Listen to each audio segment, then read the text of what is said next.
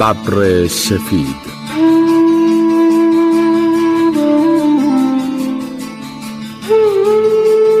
نویسنده آراویند آدیگا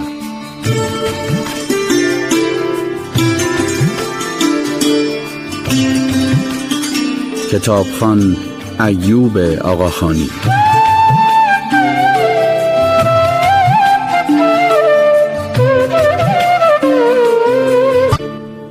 دیشب بنزی کافی درباره خودم حرف زدم امشب بهتر درباره اربابم آقای آشوک صحبت کنم هیچ وقت قیافه آقای آشوک رو فراموش نمی کنم. آقای آشوک چارشونه و قد بلند بود. دسته خیلی قوی داشت. قیافش انقدر قشنگ بود که از دیدنش سیر نمی شدم. پینکی مادام زن آقای آشوک هم خوشگل بود. صورتش مثل الهه های معابد بود. فکر کردم به آقای آشوک اشکمو در میاره. آقای نخست وزی باید اینجا دستمال چیزی باشه. خب داشتم می‌گفتم. درست من قاتل آقای آشوکم. اما باور کنین چه زمانی که زنده بود چه الان که کشتمش. ازش به نیکی و خوبی یاد می‌کنم. آقای آشوک ارباب مهربان و خوبی بود. شاید موثرترین فرد تو زندگی آقای آشوک باشه. حتی براتون جای سوال چی شد که راننده آقای آشوک شدم؟ خب داستانش مفصله اما من براتون میگم. تو قهوه خونه با برادرم کیشان کار می‌کردم که پدرم مریض شد. پدرم هر روز خون بالا می‌برد. یه روز حالش خیلی بد شد. منو کیشان بردیمش بیمارستان شهر. آخه لاکس مانگار بیمارستان نداشت. البته سه تا بنای نیمه ساخته بیمارستان بود. ولی مسئولین بعد از اینکه از مردم رأی گرفتن دیگه سرشون شلوغ شد. یادشون رفت بیمارستان رو بسازن. به هر حال مسئولین کار مهمتری داشتن. من و کیشان پدرم رو بغل کردیم و بردیم بیمارستان. بیمارستان دکتر نداشت. یه پادو به ما گفت صبر کنید شاید تا از دکتر بیاد. تو بیمارستان چند تا بز و دو سه تا گربه و دو تا پیرمرد مریض بودن پیرمرد مسلمون بودن. روی روزنامه نشسته بودن و حواسشون رو جمع کرده بودن لباسشون خونی نشه. یکی از پیرمردا به من گفت بیار بشینی حالا حالا دکتر نمیاد. پیرمرد به پدرم نگاه کرد. فل داره. کیشان گفت نمی‌دونیم چند وقت خون بالا میاره. پیرمرد به ریشاش دست کشید. بینم ریکشارانه کیشان سرش رو تکون داد یعنی بله. پیرمرد گفت به حتما سل داره. های بیچاره خیلی زود مرید میشن. پیرمرد بهمون گفت بیمارستان رو مزایده گذاشتم ولی هنوز کسی بیمارستان رو نخریده بود. برای همینم دکتری تو بیمارستان کار نمی‌کرد. هرچی منتظر دکتر موندیم پیداش نشد. پدرم نزدیکای غروب از بس خون بالا آورد تشنج کرد. سعی کردیم کمک کنیم نلرزه اما فایده نداشت. پدرم لرزید و مرد.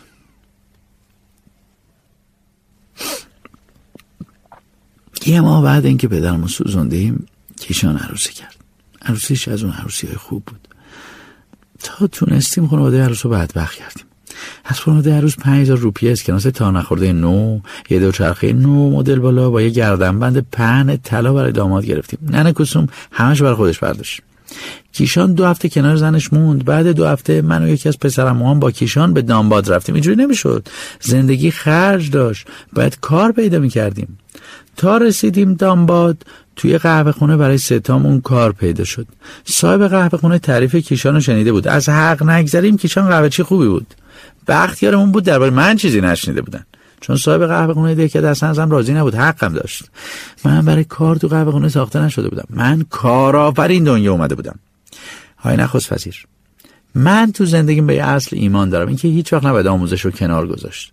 درست مدرسه نمی‌رفتم ولی همیشه سعی کردم یه چیزی یاد بگیرم. وقتی تو قهوه خونه دکته کار می‌کردم برای اینکه از آموزش عقب نمونم زاغسی مشتری رو چوب می‌زدم. گوش تیز می‌کردم تا حرفاشون رو بشنفم بهتون که گفتم مهمترین اخبار روز تو قهوه خونه پخش می‌شد. وقتی میزاشون رو دستمال میکشیدم تا جایی که می‌شد لف می‌دادم. صاحب قهوه خونه فکر می‌کرد می‌خوام از زیر کار درم. برای همینم بیرونم کرد. از اون به بعد هیچ جا تو لاکس مانگار بهم کار ندادن. اسمم بعد در رفته بود. اگه صاحب قهوه‌خونه شهر دانباد چیزی از گذشتم میشنید صد سال سیاه بهم کار نمی‌داد. تو دانباد کاسبی خیلی خوب بود. دانباد پر معدن زغال سنگه. کارگرای معدن هم بعد از کارشون سرازیر می‌شدن تو قهوه خونه ها تو قهوه خونه های دانبادم خیلی درس گرفتم. بازم به همون شیوه قبلی گوش تیز می‌کردم بلکه از کار دنیا سر در بیارم. همونجا فهمیدم زندگیم از این رو به اون رو شده. یه روز دو نفر با هم دیگه حرف می‌زدم منم طبق معمول گوش تیز کردم. یکشون گفت چقدر من اشتباه کردم معدن چی شدم؟ چرا؟ کار معدن که همیشه ها. به نظر من بهترین کار رانندگیه. به راننده ما یه هزار هفتصد روپیه میدن. تا اینو شنیدم رفتم آشپزخونه به کیشان موضوع رو گفتم. کیشان گفت حرفش هم نزن. ننه کوسوم گفته باز تو قهوه خونه کار کنی. به کیشان امید نبود. برای شغل عوض کردم بی ارزه بود. برای همین خودم دست به کار شدم. به راننده ها التماس می‌کردم بهم رانندگی یاد بدن. راننده حاضر نبودم مفت مجانی به کسی رانندگی یاد بدن. حداقل 300 روپیه خرج برمی داشت ولی من برای یاد گرفتن رانندگی مصمم بودم. هر روز بعد کار تو قهوه خونه می‌رفتم کنار جاده. با بقیه کارگرا منتظر میموندم تا یکی بیاد منو برای کارگری ببره. تا یه ماشین میومد مردم میدویدن کار ازم میقاپیدن. خلاص هر کی قوی تر بود کار پیدا می‌کرد. چند روز کارم همین بود. نمی‌تونستم خودم از بین کارگرای چغر و گنده به ماشینا برسونم. ناامید شده بودم. یه روز نشسته بودم کنار جاده قصه میخوردم که کیشان اومد سراغم. بهم گفت ننه کسوم گفته پول آموزش رانندگی رو بهت میده ولی شرط داره. از خوشحالی بالا پایی میپریدم. کیشان گفت ننه کسوم گفته تو جونور آبزیرکای هستی. باید اول قسم بخوری تا قرون آخر حقوق تو برای ننه کسوم بفرستی. قبول کردم. پولو که گرفتم رفتم سراغ یه راننده. راننده رو از قبل نشون کرده بودم. از همه حرفه‌ای تر بود. تا منو دید گفت از کدوم طبقه ای؟ حلوایی. شما کارتون شیرین پزی در رانندگی نمی‌خورین طبقه جنگ رو یا سیکار راننده میشم. هر رانندگی با خشم باشی.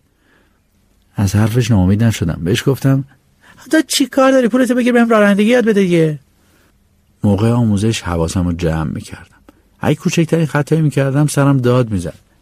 گفتم تو باید بری دنبال شیرین پردی خیلی زود رانندگی رو یاد گرفتم. معلمم آخرین جلسه نصیحتی بهم کرد. هنوز نصیحتش تو گوشمه. رانندگی رو یاد گرفتی ولی کافی نی. باید راننده بشی. بعد چند تا لم رانندگی بهم یاد داد. نمی‌دونم رانندگی تو چین چجوریه ولی شاید تجربیاتم به کارتون بیاد. یکشو براتون میگم. وقتی یه ماشین پیچید جلوت دستتو از پنجره بیار بیرون بهش فش بده. معلمم می‌گفت ببین جاده مثل جنگله. راننده خوب باش نره بزنه تا خوب برونه.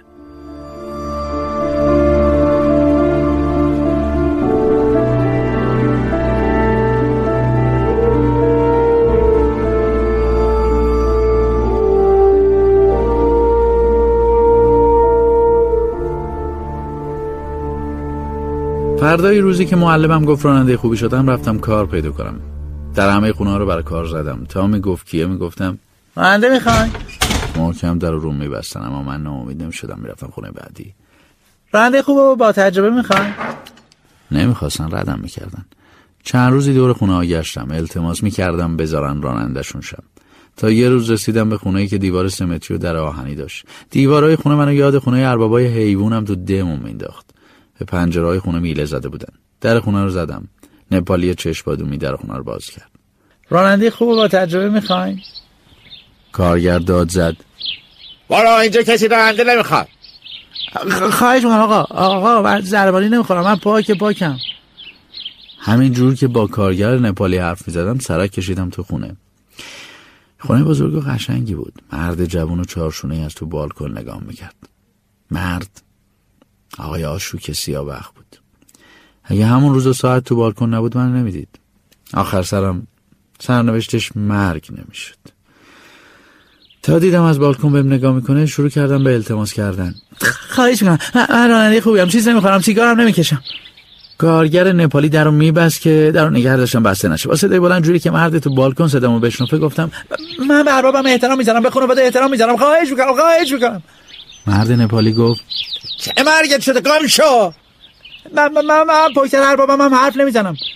همون موقع در خونه باز شد. مرد مسنتری از مردی که تو بالکن بود پرسید چه خبره رام بهادر؟ گداز قربان. به در حیات کوبوندم گفتم قربان من برای ده شما من اهل لاکسمانگارم شما منو نمی‌شناسید. اما من خوب شما رو می‌شناسم. پیرمرد لک لک بود. شانس آوردم آشنا پیدا کردم. پیرمرد گفت بذار بیاد تو ببینم چی می‌خواد. تا در حیاتو باز کرد دویدم جلوی پای لک لک صندلش رو بوسیدم. تا می‌شد بهش التماس کردم و براش اشک ریختم. لک لک گفت پاشو پاشو پسر. پسری که تو بالکن بود اومد کنارش وایساد. لک لک پرسید تو واقعا اهل لکس منگلی؟ بله قربان تو قهوه خونه کار می‌کردم. همون قهوه خونه که عکس گاندی بزرگ به دیوارشه شما یه بار اومدید چای خوردید. ببینم مردم ده. هنوز منو یادشونه آخه. سه سال نرفتم. باید کاری می‌کردم ارباب ازم خوشش بیاد. معلوم ارباب. مردم همش میگن بهترین اربابمون رفته. دیگه کی از ما حمایت می‌کنه؟ لک لک از حرفم خوشش اومد. به آقای آشوک گفت از ببینم چه جوری هست. مکش رو صدا کن بریم دوری بزنیم. بعدا فهمیدم چقدر شانس آوردم. آقای آشوک روز قبلش از آمریکا برگشته بود. لک لک براش تازه ماشین خریده بود. دنبال راننده میگشت. پشت فرمان ماشین آقای آشوک نشستم. لک لک و آقای آشوک صندلی عقب نشستن. پسر بزرگ لک لک آقای موکش هم کنارم نشست. حرکت کن. نیم ساعتی دور شهر چرخیدیم. وقتی برگشتیم خونه ارباب لک لک از ماشین پیاده شد. راننده با احتیاط خوبیم گفتی فامیلی چی بود؟ حلوایی قربان. لک لک به آقای مکش گفت. شیرینی پز بودن. شیرینی پز چجور طبقه؟ پایین یا بالا؟ مکش نمی‌دونست. بر همین از خودم پرسید. با زیرکی جواب دادم. پایین قربان. لک لک به آقای مکش گفت. همه خدمتکارای ما از طبقه بالان. یکی دو نفر از طبقه پایین باشن. عدنی آقای مکش برعکس آقای آشوک سیاه و قد کوتاه بود. قیافش اصلا شبیه اربابا نبود. اما مثل همه اربابا هیلگر و زرنگ بود. ببینم. برماری هم می‌خوری؟ نه قربان تو طبقه ما ممنوعه. آقای آشوک با خنده ازم پرسید. شیرینی هم بلدی برامون درست کنی؟ رو چشم قربان آشپزیم خیلی خوبه. هر چی دلتون می‌خواد براتون درست کنم. من, من چهار سال تو قهوه کار کردم. انگار آقای آشوک از جوابم خوشش اومد. فقط تو هند راننده آشپزم میشه. از فردا شروع کن. آقای مکش گفت نمیشه همینجور بشه اعتماد کرد. اول باید درباره خانوادهش پرسجو کنیم. لازم چقدر حقوق می‌خواد دستشو خوندم. نمیذاشتم شکستم بده. هیچی شما سرور منید جای پدر مادر منید من چجوری از شما پول بخوام؟ ماهی 800 روپیه بهت میدیم. خیلی کم بود. باش چونه می‌زدم. البته به شیوه خودم. نه قربا خیلی زیاد. از سرم زیاده نصفش کافیه. آقای مکش گفت اگه حد دو ماه موندنی شدی حقوقت میشه 1500 روپیه. آقای مکش خیلی مشکوک و معتاد بود. از لکلک پرسید خیلی جوان آقا بهتر نیست راننده با تجربه بگیریم. لکلک گفت تا جوونه بگیرشون. بذار برات کار کنن راننده مسن ده سال برات کار می‌کنم. راننده جوون سی سال. آقای مکش گفت دو روز دیگه برگردم. می‌خواست به مباشرش تو لاکسمانگار زنگ بزنه دربارم تحقیق کنن. حتما مباشرش بهشون گفته بود خانواده خوبی دارن تا حالا در درستان کرده پدرش ریکشاران بوده پدر مادرش مردن خانوادهش جابجا نمیشن یه جا ثابتن. خیلی مهم بود خانوادم جابجا نشن. چون اینجوری اگر کاری هم می‌کردم زود خانوادمو پیدا می‌کردن. راستش هنوز نمی‌دونم بعد اینکه آقای آشوکو کشتم چه بلایی سر خانوادم آوردن.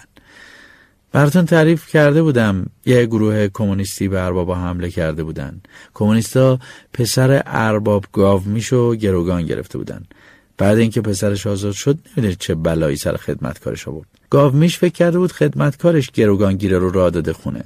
با اینکه خدمتکار به همه خداها قسم خورده بود بی تقصیره ولی گاومیش آدماشو فرستاد خدمتکار شکنجه کنن. گاومیش آخرش هم یه گوله حروم خدمتکار کرد. حق داشت. منم بودم همین کارو می‌کردم. بعد رفت سراغ خانواده خدمتکار.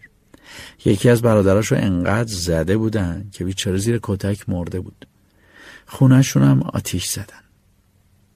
کی حق دارم چه بلای سر بقیه بیاره؟ انسانیت کجا رفته؟